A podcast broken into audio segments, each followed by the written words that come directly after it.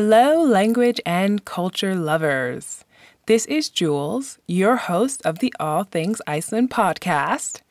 Welcome to this week's episode, which is all about why I feel Iceland is so popular. The country's popularity has been booming over the last 10 years. In fact, it is hard to find a must see destination list without this amazing place being featured. While there are many reasons why this small island nation located in the North Atlantic Ocean is so popular, I'm sharing my top six. I split this podcast into two parts to keep the episodes relatively short. Also, the list is in no particular order because I believe that each of the reasons that I share continue to have a major impact on the country's popularity.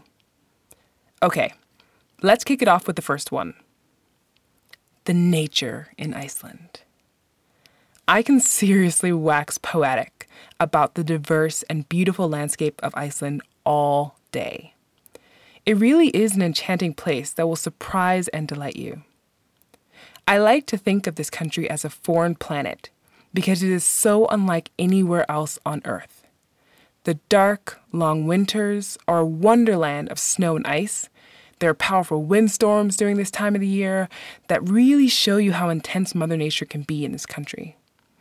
And if you're lucky, you might even get a delightful northern light show. During the summer, everything springs to life. Even the people are just way more lively. And you can enjoy 24 hours of daylight for a few months.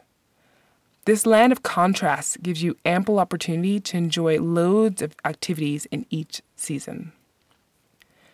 Some of the most notable natural wonders in Iceland are bubbling hot springs, glaciers, active volcanoes, lava rock, black sand beaches, colorful mountains, whether you're in the highlands or just even driving around the country, the vibrant green moss that is lays just as far as the eye can see, iceberg filled glacier lagoons that are famous from different movies, countless waterfalls, and remote wilderness. The diversity and beauty here almost seem endless. The power of Icelandic nature usually just affects people who live on the island or those who are visiting. So maybe your flight might get disrupted or you won't be able to travel on the road because there's a windstorm or a snowstorm. However, in 2010, Eyjafjallajökull, an active volcano, erupted. Strong winds pushed the ash from the volcano into the direction of major flight routes, which interrupted international airline travel for people around the world. This infamous eruption put the spotlight on Iceland for quite some time. Granted, it wasn't exactly the most positive spotlight, but it was hilarious for a lot of Icelandic people to watch newscasters try to pronounce the name of the volcano. I think that's probably the most notable thing that came out of the country at the time. On the land and in the sea surrounding the island live fascinating animals. If you drive on the Ring Road, which is the main road that goes around the country, during the summertime, you will come across roaming sheep and lamb who are pretty much roaming around as if they own the place. And to be honest, they pretty much do. They outnumber the Icelandic population two to one. You're also likely to spot majestic Icelandic horses grazing or galloping in open fields. If you go to certain parts of the country, you might even come across the cunning Arctic fox, which, like I mentioned, can be found in different places in Iceland, but the largest population of them can be found in the West Fjords. If you're willing to head into very remote regions in the east, you might even spot a reindeer. When it comes to birds, there is no shortage of them in Iceland. About 370 bird species can be found in the country, but their presence and whereabouts depends on their breeding habits and season.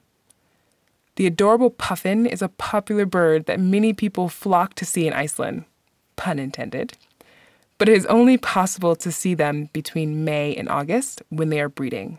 Otherwise, they are out living on the sea, uh, but they just come in during that time to breed and develop their youngin on the edge of some really intense cliffs. Luckily, you can see these fascinating birds in different parts of the country. I've had the privilege of viewing puffins up close in the West Fjords, an area of Iceland that I highly recommend that people go to visit. And they are even more cute than they are in the pictures. In regards to the sea that surrounds Iceland, various whale species and seals have been spotted. Summertime is your best bet for whale watching, so just keep that in mind if you plan to visit. The country's nature and animals have been popular among nature lovers and adventure enthusiasts circles for decades. Over the last few years, the internet, specifically social media, has helped to spread the word about just how amazing the nature is in land of fire and ice. Number two, the Icelandic people. Many people think of Iceland as the land of Vikings. While invading foreign lands is a part of their history, Icelandic people are much different now.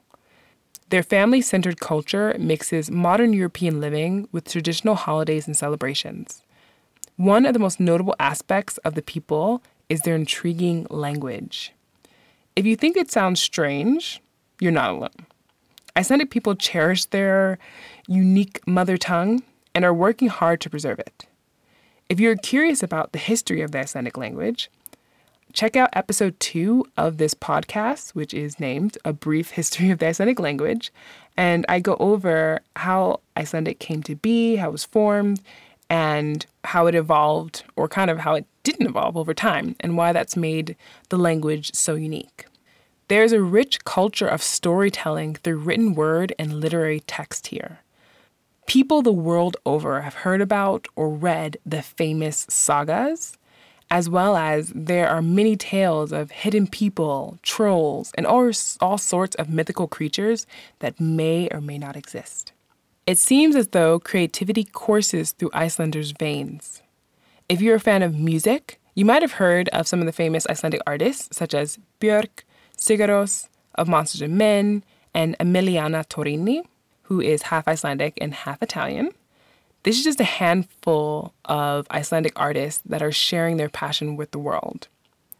Below in the show notes, I've included a Spotify list of Icelandic artists if you want to check that out, just so you can get a, an idea of some of the artists who are locally known here in the country and just broaden your horizons. A lot of the music that comes out of Iceland or that is spread throughout Iceland is quite good. And of course, a lot of it is channeling maybe some other artists from more well-known genres uh, or even just artists from places you know in the us or wherever else but it's kind of cool to see the spin that icelandic artists put on it in order to make the music unique along with producing great literature and music as well as being the descendants of vikings Icelandic people have become popular for having one of the happiest and most peaceful countries in the world. And I'm saying that based off of the happiness index and the peaceful country index that has been shared. And I have links to those if you want to find out more about how they are ranked. I believe that for 2017, Iceland ranked number four as the happiest country in the world and number one as the most peaceful, which they've been holding on to the number one spot for the most peaceful country in the world for quite a while. So definitely check that out in the show notes.